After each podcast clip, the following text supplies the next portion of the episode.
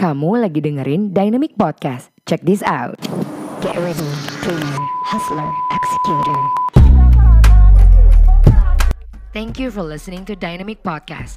I'm your host Dayang Melati, founder dan juga CEO dari Dynamic Indonesia, sebuah marketing dan branding agency yang membantu para pengusaha, organisasi, hingga personality untuk berkomunikasi lebih baik agar bisa mencuri hati sehingga dapat melakukan transaksi dengan penuh percaya diri. Nah, sebentar lagi kamu akan mendengarkan cerita yang penuh kisi-kisi pelajaran dari seorang pemimpi menuju pejuang yang penuh dengan aksi. Agar segala keinginan gak hanya ke bawah mimpi. This is your Dynamic Podcast. Jangan ke bawah mimpi doang. Here we go. Welcome back. This is Dynamic Podcast with your host Dayang Lati, and this podcast empowered and supported by Dynamic Indonesia, a digital marketing and branding agency. So, guys, kita live, enggak live juga sih ini sebenarnya. Uh, we are recording at the new studio right now, like right at the headquarter of uh, our guests sebenarnya. Uh, guys ini uh, lumayan requestnya lumayan banyak pas kemarin kita ngelakuin beberapa Q&A di tim kita internali dan juga di Instagram. Salah satu brand lokal di Pontianak yang lagi hype banget dan ekspansinya gila-gilaan ya pokoknya. Dan menariknya cerita sebelum ekspansi gila-gilaan ini bakal mungkin bisa menginspirasi kamu biar semua mimpi-mimpi kamu itu jangan hanya ke bawah mimpi tapi langsung direalisasikan. So kenalan dulu kali ya sama guys kita ya. Halo kok. Halo, Dayang. Selamat siang, Selamat siang. pagi atau selamat malam. anyway, lah, uh, anytime lah ya nih soalnya pre-recorded. Um, gimana kok hari ini cuaca Pontianak lumayan Ya. mendung ya kok ya? Jadi terima kasih sudah mengundang saya. Sebenarnya saya juga merasa belum layak ya. Hmm, Saya masih iya, banyak orang-orang hebat di luar yang bisa isi ini Wah. acara ini ya. Kayak gitu kalau orang-orang ini tuh merendah ya guys ya harus dicontoh yang ini. ya kok boleh dong kok kenalan dikit sama Koko. Ya, eh, bagi yang belum kenal, nama saya Asmako. Jadi eh, saya adalah pemilik lokale. Kalau yang belum kenal itu eh, brand kopi susu di Pontianak. Kopi susu di Pontianak. Iya. Hmm. Susu- i- Lokalnya tuh eh, bener brave banget ya logonya kayak since 2000 berapa kok? 17. 2017. Ya, jadi memang waktu itu kita eh, saya saya eh, temuin itu di ini 2017. Jadi waktu Ah. itu November 2017 tepatnya. Wow, masih ingat ya. Masih ingat itu kita eh, saya startnya mulai gerobakan sih. Ya, mulainya Luar dari biasa. gerobakan dan hanya satu jenis minuman. Apa Itu tuh, ko- Ko? Kopi susu aja. Jadi kita eh, jadi saya jualnya cuman kopi susu waktu itu. Kopi susu aja. Kopi di susu mana aja. tuh kok? Itu di teras satu restoran Sumo Smoke di, di Jalan Siam. Jadi Ah. dia terasnya kan ada. Jadi saya gerobaknya saya taruh di situ jualan. Dari gerobakan di depan teras orang Ya. itu sekarang cabangnya ada berapa kok? Eh untuk hari ini 11. Jadi akan buka tiga ya mungkin total 14 di Februari ya sampai Februari ini. Wow. Itu semua di Kalimantan Barat, Kalimantan atau udah se-Indonesia? Di Kalbar Mhm. dan satu di Bali, Denpasar. Wow, udah buka. Udah buka Desember kemarin. Wow, guys, teman-teman yang ada di Bali nih silahkan ya gue. Ini luar Ya. biasa banget. Kenapa sih kok kopi susu gitu loh? Gerobakannya kopi Ya. susu orang kan mikir biasanya, eh gue udah cuma gerobakan yang fast uh, fast moving good kan biasanya Ya. pentol kek, apa kek gitu kan. Ini milihnya kopi susu kenapa kok? Jadi Ada sejarah apa? ceritanya lumayan panjang ya. Waduh. Podcast ini berapa nih ya? Boleh lah disingkat-singkat dikit kok. Mbak. Jadi eh, singkat cerita itu saya startnya November 2017 Mhm. di mana waktu itu di Pontianak belum ada kopi kekinian Oke. kopi susu kekinian maksudnya yang ada ya kopi tradisional Ah, kayak Aming kayak Iya. Asyang yang meng- memang saya sebut sudah legend ya betul. sudah betul. legend sekali jadi waktu itu saat saat itu itu lagi hype kopi susu di Jakarta bukan di Ah, Pontianak oke. di ibu kota Iya iya iya 2017 Contoh- ya udah benar, ya itu ya. contohnya yang lagi hype bukan yang kayak sekarang tapi mereknya mungkin ya eh, mungkin teman-teman sekalian udah pernah dengar juga ya Hmm.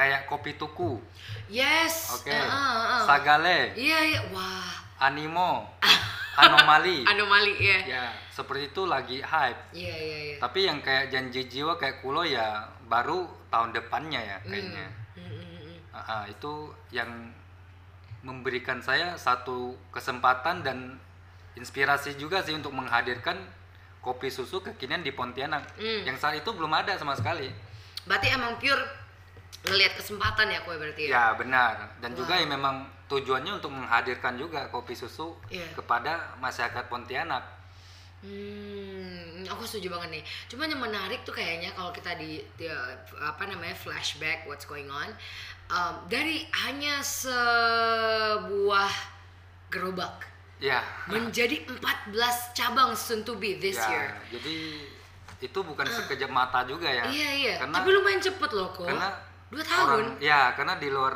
di luar sana orang melihat kan pada saat ini Iya. tapi pada saat kita mulai dari gerobak itu sangat sangat berat sekali perjuangannya ya Yo, karena oke. kita mulai dari kita saya saya racik satu kopi susu satu Iya. gelas kayak takaran kayak eh, biji kopi yang dipakai kayak Hmm. susunya mau berapa mili itu butuh waktu 2 sampai tiga bulan baru jadi satu gelas kopi susu yang menurut saya sudah bisa diterima masyarakat Pontianak atau di luarnya yang ya enak lah istilahnya beda sama eh, kopi susu yang warkop warkop di sini karena kita harus cari pembeda kan Iya, kalau sama betul. yang nggak ada nilai eh, khasnya nggak ada nilai plusnya Wow, ini perlu di highlight guys. Kita berarti produk researchnya, produk market Ya. fitnya ya kok ya.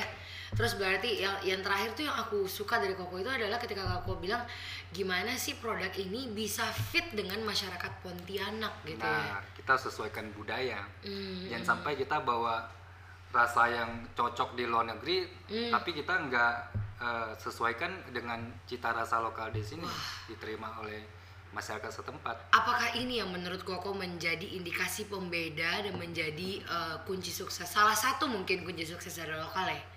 Ya kemungkinan ya Wah. jadi waktu pada saat masa-masa racik eh, masa-masa saya racik takaran segala macam itu Hmm. tiap siang ya tiap siang hari saya masih ingat jadi kalau kalau kita coba memang saya peminum kopi hitam Iya. juga tapi kalau kita udah coba espresso terlalu banyak Hmm. sampai 5 gelas 10 gelas itu Sehari. ya itu kepala saya pusing sekali sampai pusing jadi pada saat siang saya udah coba banyak pusing saya tidur karena nggak mampu lagi untuk untuk eh, coba lagi jadi besoknya saya baru tes lagi tes lagi tes sampai saya eh, tes ke teman tes ke teman sampai ada yang bilang ini sih susu bukan kopi Iya iya iya. tapi ini kok nggak ada rasa sama sekali jadi eh, ya perjalanan itu memang butuh mental lah istilahnya karena Oke. bagi yang mentalnya kurang mungkin mereka udah menyerah duluan di awal Hmm. Sekarang emang susah ya kok ya. Ya, mulai jadi- pertama ya. Itu kita mulai belum tentu berhasil juga karena pada saat eh, kita udah yang saya udah temu temukan nih Hmm. ya udah kan kita buat packagingnya segala macam buat eh, model gerobaknya ah. Iya. buat logo dan konsepnya itu juga penting sekali di awal Betul, betul. Nah, kenapa nih. saya pilih biru Iya, kenapa sih pilih Nah. biru? Ini menarik loh. Karena yang kayak pertama kali lo kali langsung naik daun, aku bingung. "Lah, Kok aku mikir langsung apa coba kok? Ini dari Jakarta.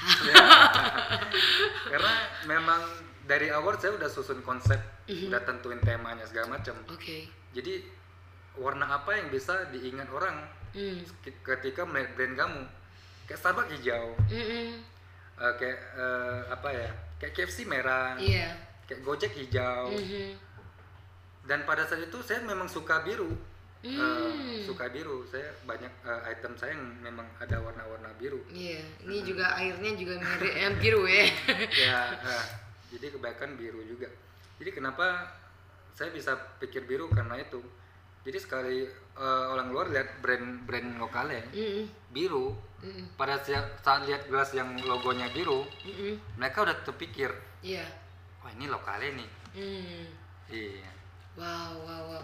Tapi untuk memulai ini nih kok, apakah perlu koko equip yourself mempersiapkan diri koko dengan oh gue harus tahu dulu branding, gue harus tahu ini, harus ini. Gimana sih how it comes to you kok? ya perjalanannya jauh ya itu Hmm. pertama kita nggak ada modal Oke. kalau saya ada modal di awal saya udah buka langsung outlet Betul, bukan betul. dari gerobak Hmm. itu gerobak saya masih ingat eh, habis 5,7 juta jadi untuk buka di awal itu nggak sampai 10 juta modal saya Iya. Modal awal sekali untuk start lokal ini Iya. jadi pada saat mulai gerobak eh, banyak banyak strategi yang saya terapkan di awal Oke. ada dua lah saya sebutin Iya. saya ada namanya lokal rider Oke. Apa Eh, tuh? ini Karena kita lagi pas banget. Oh, wow. Jadi local rider itu ada satu orang bawa motor, bawa box es batu, isi lokale, pakai helm lokale, pakai jaket lokale yang udah saya custom, Iya. keliling satu Pontianak untuk jualan. Banyak nggak tahu. Gak tahu. Jadi di awal saya ah, saya sendiri nggak turun, tapi saya Iya. hire karyawan, Iya, hire staff untuk keliling, Betul. keliling eh, satu Pontianak untuk jualan. Dan pada saat itu nol hasilnya. Makin hari makin ya ada ada yang coba tapi eh, ya intinya tidak berhasil. Iya, iya. Tidak berhasil. Jadi keliling kantor itu mereka udah ada langganan semua. Ke kantor ke bank ini, ke kantor Iya. A, kantor B mereka udah rata-rata saya sebutin merek nggak apa ya? Ya nggak apa. Langganannya Ming. Iya. Mereka langganannya udah Udah udah tahu udah diantar ke situ Udah, gitu ya. kita suruh mereka coba apa, mereka udah tetap maunya Ming. Iya, iya. Jadi intinya kita ada eh, lakukan strategi promo nggak berhasil, apalagi Iya. mereka yang buka diam aja udah. Tunggu waktu aja itu. Iya betul betul. Tunggu modal habis ya, Ya, gue. yang kedua saya lakuin itu giveaway. Oke. Jadi tiap-tiap bank saya kasih 5 sampai 10 gelas eh, gratis. Oh, oh. how is it? Itu untuk post eh, post repost Instagram lokalnya. Itu menarik forward juga. Gimana kok? Feedbacknya ada yang negatif, ada yang Ah. positif juga. Oh, oh oke. Tapi yang saya pelajari dari ini, Iya. branding itu penting. Karena apa? Dari hari pertama November 2017 sampai sekarang, kopi susu saya nggak berubah. Hmm. Takarannya sam- dari itu sampai sekarang dua tahun dua tahun Yes. nggak berubah sama sekali. Hmm, hmm.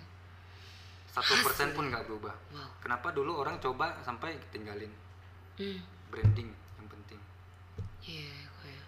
branding. Wow. Ini menarik banget ya. Kok kok backgroundnya apa sih kok? Apakah kok anak marketing dulunya atau Enggak gimana? enggak, saya akuntansi kuliah dulu. Terus saya eh, Kirain Banyak. biji kopi apa Enggak, enggak. gitu barista di mana saya gitu. udah banyak kerjaan yang saya eh, saya tekunin juga, Iya, yang iya. saya jalanin juga. Dari teknisi komputer, dari eh, pegawai travel, pegawai Oh. bank, walaupun singkat sekali. Sampai ada saya juga usaha toko komputer. Wow.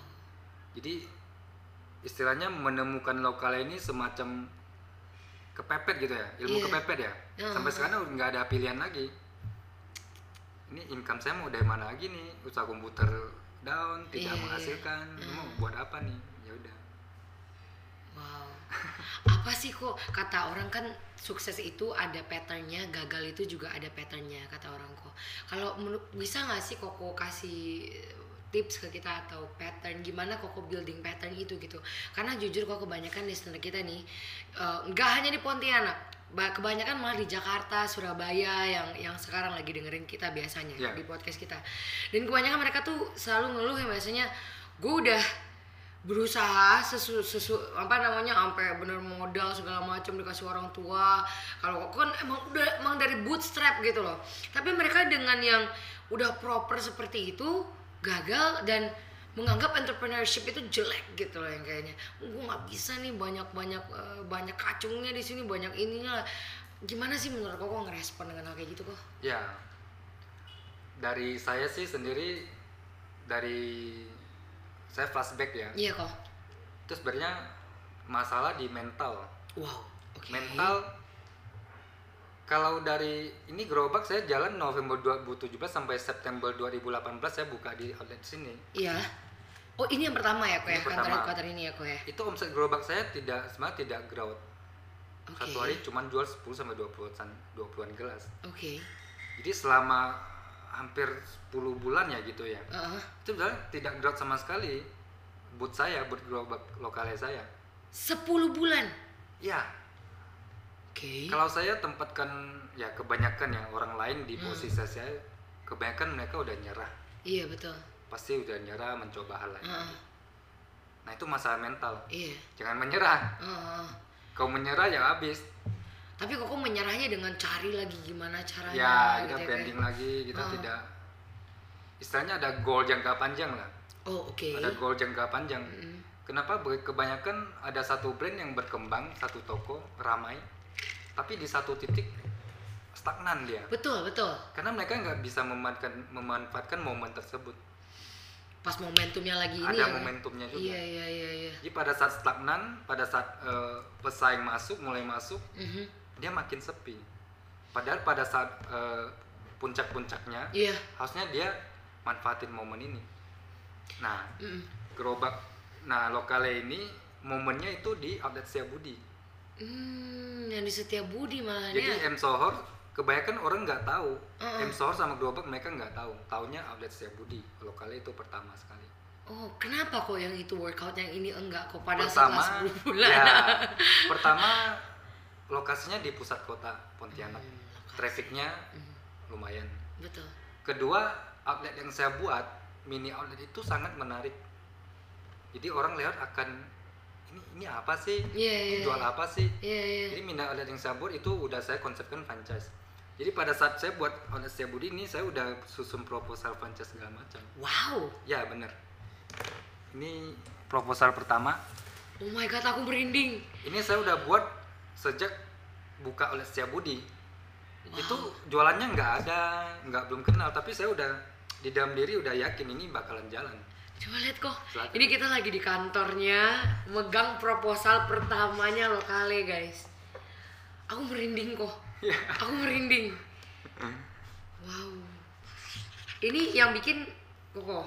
saya yang buat raunya lah ya Iya, iya. eh, istinya ya suruh desainer yang buat Hmm. supaya jadi bagus tapi untuk penulisan eh, semuanya dari saya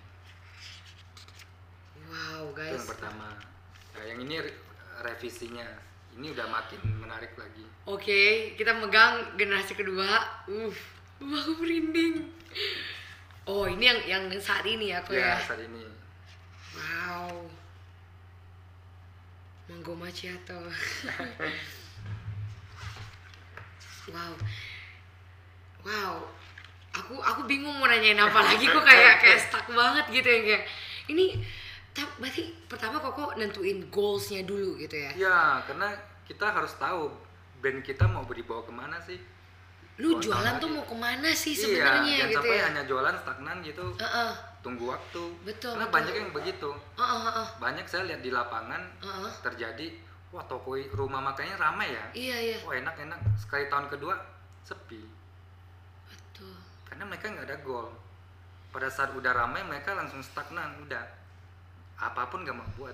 aku pengen nangis nggak tahu kenapa ya kayak gimana rasanya tuh emang itu terjadi eh, di setiap pebisnis yang udah apalagi yang kasir juga dia yang Hmm. R&D juga dia gitu kan yang bungkus juga dia gitu nah tapi kok kok, kok bisa gitu yang kayak gua nggak mau tahu gua pengen nentuin goal gue Ya. step step by step apakah koko punya mentor atau gimana sih kok saya kebanyak saya sih ya yang tadi saya bilang dah yang Hmm. saya banyak dengar dengar dan lihat video-video orang sukses. Ya kayak Bong Chandra misalnya. Iya iya kok. Kayak orang-orang lain founder ini founder itu. Hmm. ya mereka memang mulai dari nol. Gitu loh. Mereka Iya. mulai dari nol kenapa mereka bisa kita nggak bisa? Dis banget. Jadi mental yang yang yang ini sih yang yang Hmm. yang yang menentukan sih. Terus me- jangan cengeng istilahnya kebanyakan orang cengeng hmm, hmm. kerja sampai malam mereka udah merasa capek sekali Iya. kerja lembur mereka udah ah, mau tidur awal besoknya udah mulai santai-santai Kal- karena mengeluh itu membatasi kemampuan kalian Ini harus didengar oleh seluruh pemuda-pemudi Indonesia. Jangan cengeng saudara-saudara. Emang hasilnya sampai segitunya ya, ya Ko, ya? kan kalau mengeluh mengeluh kan udah membatasi kemampuan kalian Iya. ah saya cuman bisa saya bisa ini aja saya mampunya ya udah padahal kan udah bisa sampai sini Iya. tapi kau udah membatasi diri kan sampai sini Iya, iya, iya. kayak gym kan Iya. kayak angkat berat kan Iya, iya. ini saya bisa 40 kilo aja saya nggak bisa lebih lagi kalau kan nggak paksakan ya nggak akan bisa naik lagi berat Wow. Tapi ya ya ada yang maksudnya ini juga saya nggak bisa bilang sukses Iya. masih jauh sekali Proses ya, gue. butuh proses Tapi untuk setingkat Pontianak, I think I can I can endorse gitu istilahnya merekomendasikan ini salah satu brand yang yang lumayan bukan lumayan lagi emang sukses kalau menurut aku karena teringat sama kita kita bisa identify sekali kan branding about perception kan kok ya. Kayak aku sekarang kalau kalau kalian aku udah ingat banget tuh black sugar eh, apa kopi susu kopi susu dengan itu tuh bubble bubble, ada arennya. iya betul ada ada arennya itu aku belajarnya dari lokal ya se- sampai sebelum ke Taipei gitu kan baru tahu wah ini benar-benar luar biasa dan aku kelihatan sekali pas waktu aku ketemu sama Koko sensingnya tuh bergerak semuanya. Kayak wah ngobserve oh ini seperti apa ini ini yang kayak apa sih kok rahasia Koko untuk untuk bertahan gitu loh istilahnya Nih kalau dibilangin tips bisnis nih kita tanya sama Koko nih pasti udah banyak nih di Google bisa dicari sama sama sama teman-teman di luar sana kan. Cuma nih Koko ini dari gerobakan sampai 14 outlet ini apa sih rahasia sustainable Koko gitu gitu. Sampai persisten kayak gini. Gue dari gerobakan sampai punya kantor kayak gini sih lo nangis sih ya tiap kali masuk kantor gitu. yang tadi saya bilang awal juga mental jangan cengeng Mm-mm. Punya goal jangka panjang lah. Jadi tiap hari kita kerja kita udah tahu mau apain mau dibawa ke mana. Terus ada satu istilah lagi Iya. bergerak terus. Bergerak terus karena kalau seiring kita bergerak terus peluang itu akan datang terus. Kalau kita diam ya tidak akan datang peluang itu. Ini makanya kadang kadang ada bilang rezeki udah masing-masing. Betul. saya tuh bantah sih sebenarnya. Hmm, kau kan nggak ada usaha rezeki nggak akan datang. Betul. Kau kan ada usaha rezeki akan menghampiri. Benar rezeki itu ada. Betul. tapi bagi yang berusaha bukan duduk diam. Bakal jadiin pasti semua omongannya Koko bisa cocok dijadiin kuat banget nih kok. oh kayak gitu ya kok ya. Emang bergerak jadi- terus bergerak terus. Apa jangan sih? jangan eh, cepat puas juga kan. Kadang mereka udah sampai batas ini mereka udah puas mereka udah menikmatin segala macam tapi sampai batas ini kita tentukan goal lagi. Tentukan goal lagi. Kayak Hmm. kayak tahun lalu kayak ya kemarin ini. Iya. saya di bulan Juni 2019 itu uh, lokalnya ada tiga outlet. Iya. dua punya saya satu punya investor. Iya. itu saya udah tentukan goal tahun ini. Eh, saya harus buka 10 outlet. Yang waktu itu sebenarnya sangat mustahil. Saya saya bilang sangat mustahil karena itu Iya. saya sembarang set goal saya di dalam hati saya capai 5 udah syukur deh Mm-mm. tapi saya kita set 10 supaya ke- bisa kejar 10 Iya. akhirnya terwujud 11 Guys, kita lagi di kantornya lokal ya dan gue lagi ngeliat exactly Juni 2019 ada sama dengan tiga outlet di belakang tempat duduknya Koko ini. Berarti law, law of attraction kalau kata-kata orang tuh ya bener juga ya gue. ya Vision bro board yang gitu. kayak Tapi intinya tahu tujuan akhirnya Ya. mau ke mana itu aja ya gue. kayak kayak hukum semesta gitu ya Iya iya iya iya. ada tarik menarik ya nah, kita kalau kita ada eh, sikap yang positif ya semesta akan merespon kita juga Wow. tapi kalau kita udah pesimis itu akan pengaruh ke tindakan kita sehari-hari Oke. kayak ah kita nggak akan mampu itu ya udah itu akan pengaruh ke kemam- eh, ke tindakan kamu tiap hari juga kamu Iya. perilaku kamu tindakan yang kamu ambil tidak mendukung yang akan ke- yang kamu itu juga Ingin capai gitu ya. benar tapi kalau kamu udah responnya positif saya bisa ini Mm. tindakan yang kamu tiap hari bangun pagi kamu lakukan ini itu udah udah kayak satu jalan gitu Hmm. satu jalur gitu Iya, satu iya, pattern ya namanya Ya, oh, oh, oh. karena emang udah tahu ya kok ya tujuan akhirnya seperti apa. Kalau di flashback nih kok uh, apa sih uh, ada nggak pelajaran dari kegagalan yang ada nggak kegagalan yang nggak bisa koko lupakan? Terus apa sih yang koko pelajari dari itu gitu? Ya apa ya percaya percaya dengan brand kamu sendiri lah Hmm. istilahnya kalau kamu sendiri nggak tidak percaya produk atau brand kamu siapa lagi yang percaya kan Emang itu dimulai dari diri sendiri ya, kok mulai ya? dari diri sendiri Oke. terus juga eh, riset Hmm. Survei-survei ini apa sih yang dibutuhkan masyarakat ini dari Hmm. harga dari segi produk Iya. itu yang membuat saya R&D-nya ada terus Iya. kayak black sugar kopi susu tadi Heeh. orang suka bubble Iya. kopi susu orang juga minat kenapa saya nggak gabungin Itu sama sekali uh, nggak nggak nyontek tapi emang koko eksperimen gitu ya. sampai waktu itu saya keluarkan sih kayaknya belum ada Belum ya. Ada saya, ya? saya juga lupa karena Ah, ah, ah. Iya, karena juga udah eh, tahun lalu kan. Saya Iya, itu iya. dari dari September ya 2018 karena kayaknya belum ada deh. Kayaknya sih juga Kalau ada ya koreksi ya nanti ya. tapi juga setahu aku yang ada kopi tapi ya yang bukan Thai tea yang kayak di Taipei Hmm. gitu kan ada kalau Thai tea yang pakai bubble kan ya semua juga tahu dari brand Chat Time apa segala macam. Cuma ini kopi ada bubble-nya itu emang luar biasa sih kue. Jadi emang observasi. RN ini berapa orang kok? saya sendiri. Gak capek kok. ya, ya itu tadi saya bilang. Ah, Kau kayaknya udah mengeluh udah kau mengeluh ya udah kemampuan kayaknya udah kain udah batasin. Jangan mengeluh. wow. jangan mengeluh ya maksudnya kayak kayak tadi Dayang tanya ada kegagalan ada itu ya suffering ya pasti ada lah. Mm, mm. setiap usaha pasti ada. Kayak buka ini buka setiap budi sahur juga saya sendiri juga semuanya itu Mm. capek ya iya. Sakit ya juga iya. Yang Iya. buka setiap budi udah saya udah hampir menyerah. Pada saat besok hari H opening itu masih berantakan sekali. Bahan baku segala macam apa alat belum disusun semua. Ada satu staff yang bantu saya ya. Iya iya. itu juga maksudnya ya sangat kejar-kejaran lah Iya iya iya. sangat itu udah kayak demam panas gitu akhirnya besok openingnya telat Hmm. jam 12 jam 1 baru opening tapi ya, ya lancar lah Ah, Oke, tetap Mm-mm. ada ya. ya kue. kegagalan ya yang saya pelajari ya mental dan jangan menyerah jangan cengeng harus ada goals banyak sih kalau mau di itu ah, ah. Ya yang kedua lah dua faktor ini yang terpenting mental sama jangan menyerah Itu banget ya kue. ya dan juga seri seri minuman yang bisa mengangkat brand lokalnya itu ada satu juga seri ini Apa tuh kok? Yang ini yang sampai pas. sekarang eh, nomor dua terlaku di lokalnya Ah, macchiato series jadi Macchiato. yang menjadi pembeda brand lokalnya sama brand lain itu juga macchiato seriesnya Iya. jadi pada saat awal orang lihat lokalnya itu kopi susu tapi sekarang nggak lagi Iya. makanya sekarang konsep saya udah lifestyle drink Hmm. minuman gaya hidup Iya. saya mau pertahankan existingnya lebih lama lagi bahkan 10 atau 20 tahun Iya iya. jadi orang mengenal lokalnya bukan hanya kopi susu tapi minuman gaya hidup Wow. jadi temannya ada yang ngajak ke lokalnya enggak saya enggak minum kopi oh banyak varian lain kok Iya iya. Jadi masuk gitu ya kue ya. Iya itu problem juga sih kadang-kadang kalau meeting di apa kelu- keluar sama anak-anak kantor terus ada beberapa yang nggak minum kopi gitu kan. Ya. Jadi susah gitu. Jualan jus juga nggak ada di sekitar Ya. itu gitu kan. Hmm, gitu ya kok ya.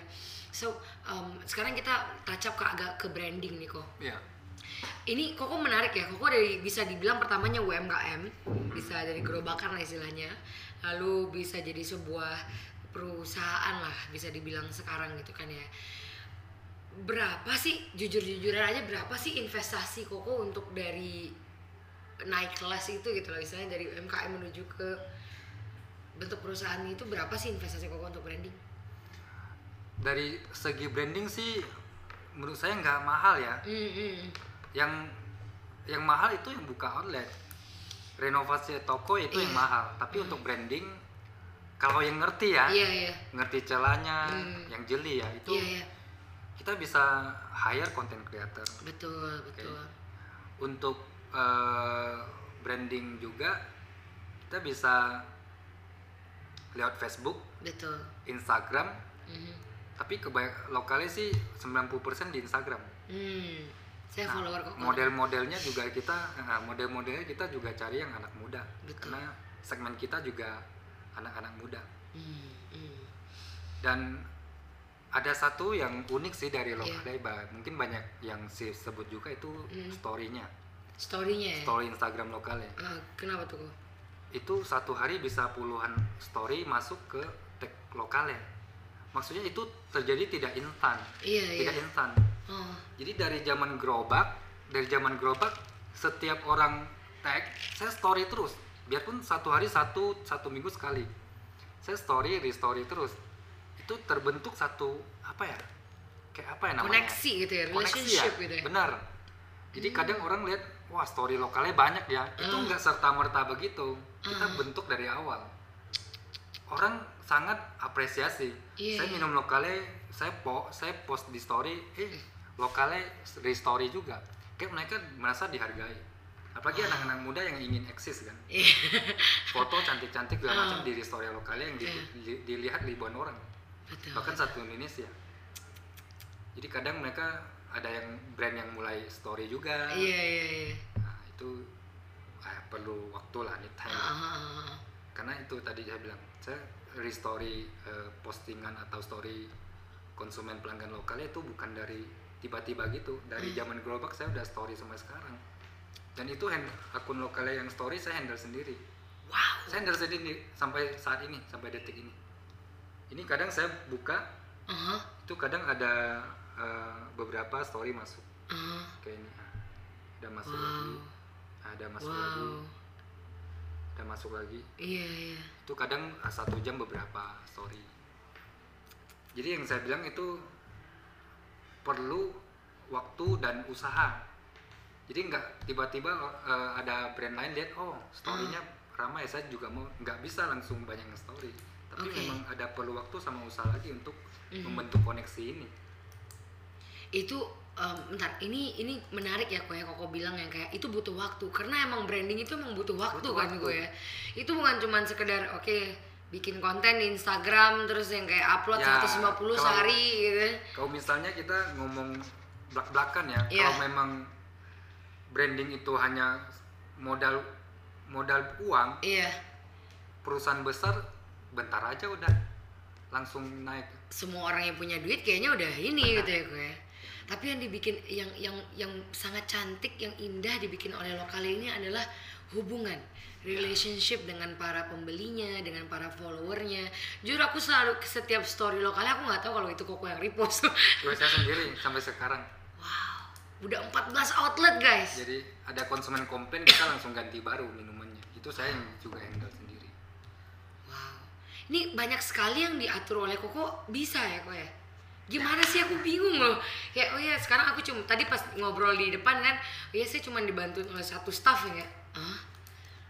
Kan ada orang yang bisnisnya baru naik tapi karyawannya udah 10 gitu kan. Ap- apa sih prinsip lo Koko kalau kita boleh tahu? ya masalah efektivitas juga ya Ah, oke. kita hire banyak karyawan tapi eh, konsep kerjanya nggak ada Mhm. juga sangat wasting ya Pak, ya. Iya, iya. sangat membuang waktu dan iya. uang juga Dan tenaga mikirin ya, benar nggak kayak- kerja nih gitu ya. benar kayak ada kerjaan yang kita sederhanakan Hmm. ada kerjaan yang kita memang kita delegasikan ke staff-staff jadi Hmm. makin banyak kerja yang menjadi uh, simple Iya, iya, iya. jadi kerjaan-kerjaan yang saya buat menjadi simple simple jadi kerjanya makin dikit biarpun uh, usahanya makin besar tapi kerjanya ya segitu aja Hmm. kayak misalnya mau opening uh, outlet baru nih Iya. kayak investor sekarang kan ada ambil Iya. lokasi Widen Iya, iya.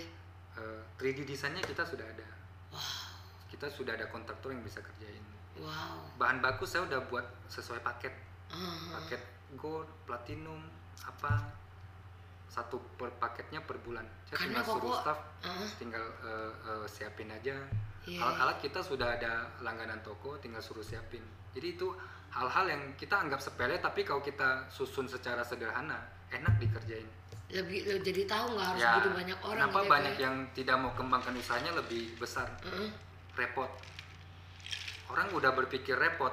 Ah enggak Oke. ah repot sekali mau ini mau itu mereka udah menyerah terlebih dahulu. Iya. Nah itu yang saya bentuk supaya Hmm. kerjaan makin simple. Kita jalannya juga mudah. Kita juga nggak akan terbebani. Iya. Kayak mau buka satu toko ada yang aduh sulit sekali ya mau itu mau itu mau cat mau cari tukang lagi. Tapi Iya. kita simpelkan simpelkan jadi kita mau buka satu bulan mau buka dua outlet lima outlet juga nggak masalah. Luar biasa. Itu emang sistemnya yang benar-benar efisien ya gue nah kita juga belajar lah belajar Hmm. terus.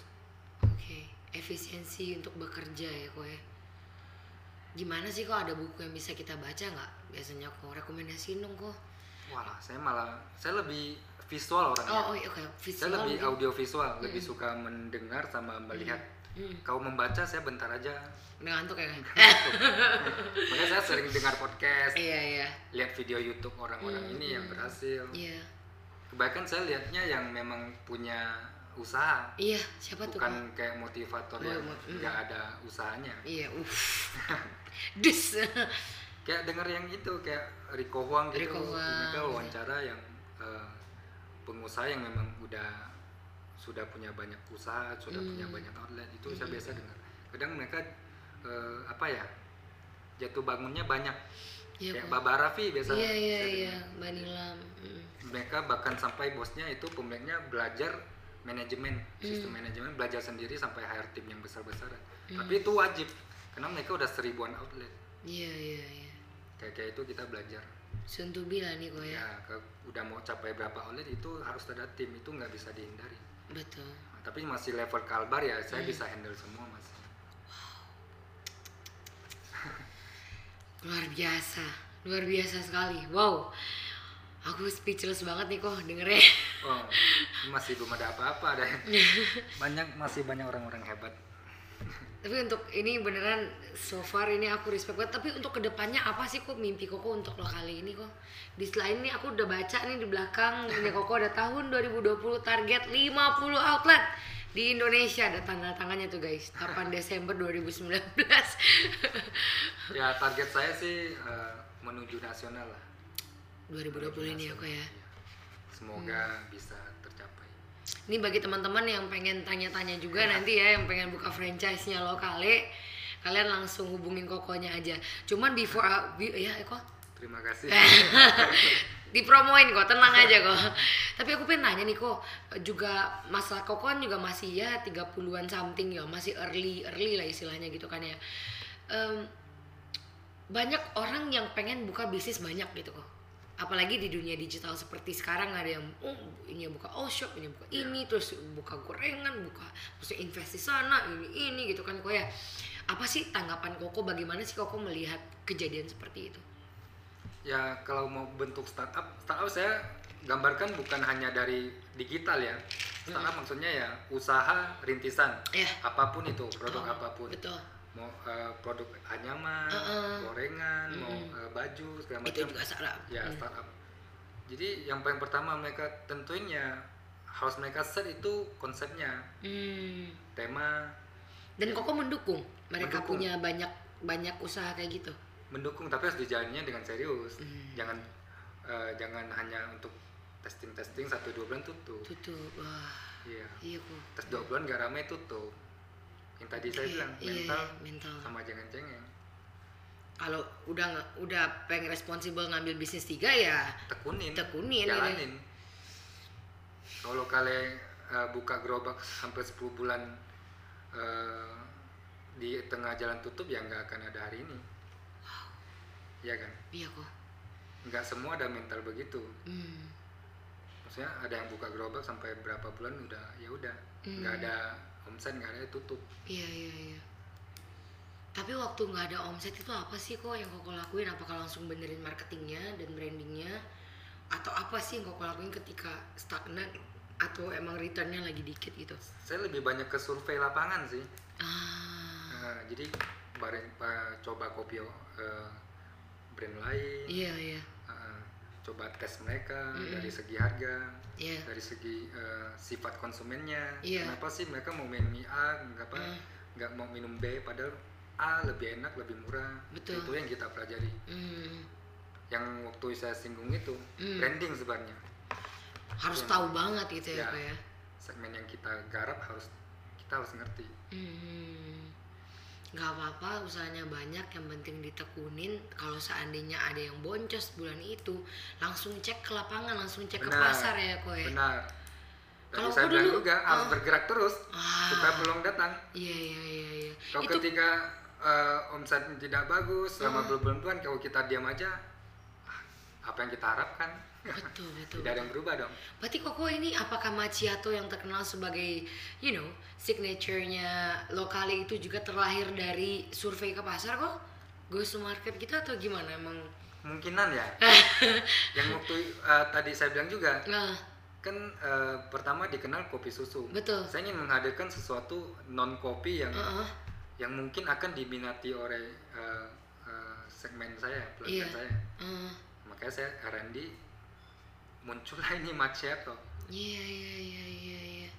dan saya tes sendiri eh, memang ya enak lah boleh dibilang ya enak Iya iya. dan juga tidak enak harganya juga saya set terjangkau 16.000 saja Harga sensitif sekali ya. harga ya? sangat penting ya di dunia Tapi ada tuh yang ngomong di branding ya, branding tuh bisa naikin value sebuah produk yang mana kayak kita let mention the big guy gitu misalnya saya nah itu kembali lagi ke konsep awal dia Oke. kalau memang dari awal mereka konsepnya menengah Mhm. ya udah dari awal mereka udah set harganya udah memang eh, lumayan tinggi Oke. tapi kalau dari awal kita set harga rendah tapi tiba-tiba di tengah jalan kita naikin ya resiko sekali sih Oh ini bagus banget pas waktu kita nentuin branding juga ya kue. di awal Betul. pada betul. saat saya mulai lokal itu saya jualan 14.000 Empat belas 14.000 ribu. per gelas hanya gerobak tapi jualnya 14.000 Oke. ya makanya saya survei lapangan Iya iya iya. kopi-kopi susu yang beredar di Pontianak itu harganya kisaran berapa sih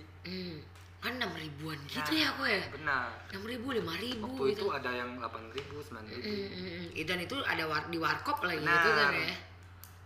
dan waktu itu waktu kita launch eh, saya launch lokal itu saya udah eh, jelasin selalu tekankan staff itu ciri khasnya lokale Apa tuh kok? pakai fresh milk oke. Mm. biji kopinya arabica 70% robusta 30% dan juga kita green langsung dari grinder. Gitu bukan pakai bubuk. Sampai hari ini. Jadi pada saat mau bu- buka eh, buat espresso kita green dulu baru kita buat kita pakai manual brewing. Itu yang menjadi pembeda warkop warkop lain. Kalau warkop kan dia pakai robusta 100% Betul. kita pakai arabica 70 robusta 30 dia percampuran jadi eh, rasanya masih bisa eh, bisa diterima oleh eh, masyarakat Pontianak. Bahkan ada yang kalau udah suka suka sekali. Nggak bisa pindah lagi. Iya iya iya iya.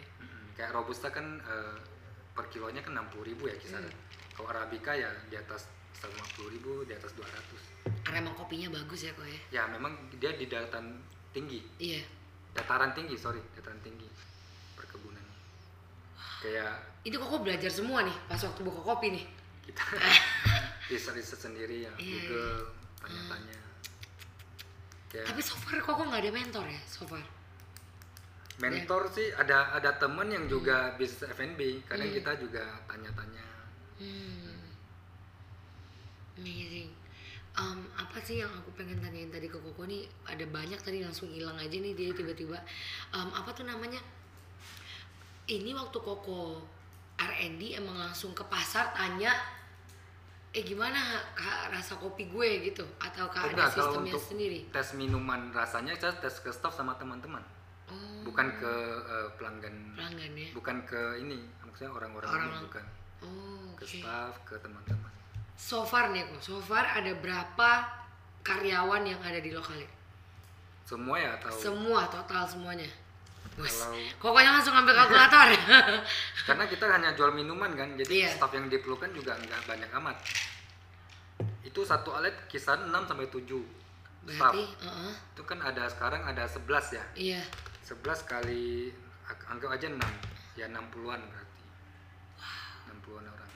60-an orang yang tadinya hanya satu orang, mungkin sama satu driver ya. Iya. yang lokal lokal rider Rider. ya. dulu kayak rider juga ada cerita lucu Apa tuh? jadi kalau kita dia keliling kan kita lost kan Iya. dia ke mana gitu kan jadi waktu itu ada fitur WhatsApp live location Iya, iya, saya iya. suruh diaktifin Ah, jadi dia ke mana-mana saya bisa pantau iya iya. Wah. ternyata banyak nongkrong di warkop dia Oh my god. yang ngapain bawa lokal ya Iya. gitu ya. Tuhan. Kayak gitu ya dimanfaatin semuanya gitu ya. ya ada berbagai cara kita coba lah Iya iya iya. kembali lagi bergerak terus. Bergerak terus ya gue tahu goals. Jangan cengeng. Nah dengerin jangan cengeng. Berarti nggak apa-apa ya kok ya? Kalau menurut koko filosofi koko sendiri it's okay to open couple of businesses. Kalau let's say you have three gitu kan ya or two. Harus tekunin.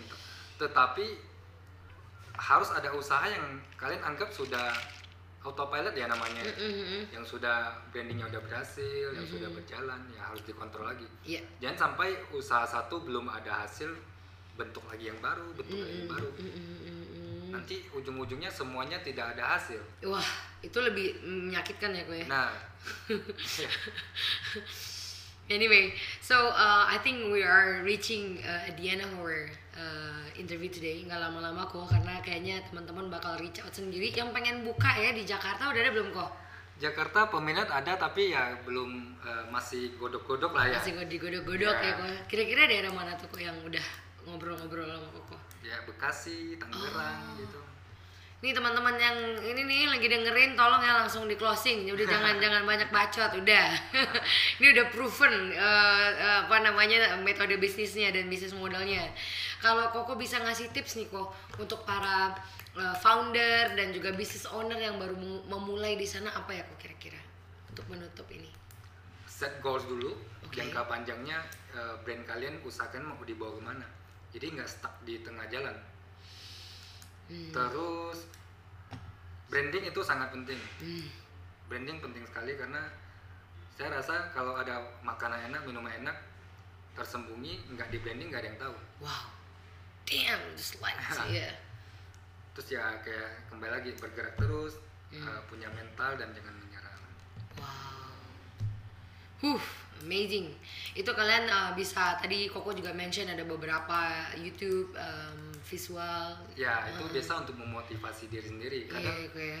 kadang saya sebut itu pengusaha itu orang yang kesepian Hmm, karena kalau ada suka duka mereka nggak bisa cerita ke karyawan kan betul. kita simpan sendiri Betul. Karena Cari teman- solusi sendiri gitu. kadang ada teman kita juga agak nggak enak cerita ke mereka Iya, betul. macam. jadi kita simpan sendiri nah kadang video-video motivasi itu yang membuat kita tegar gitu.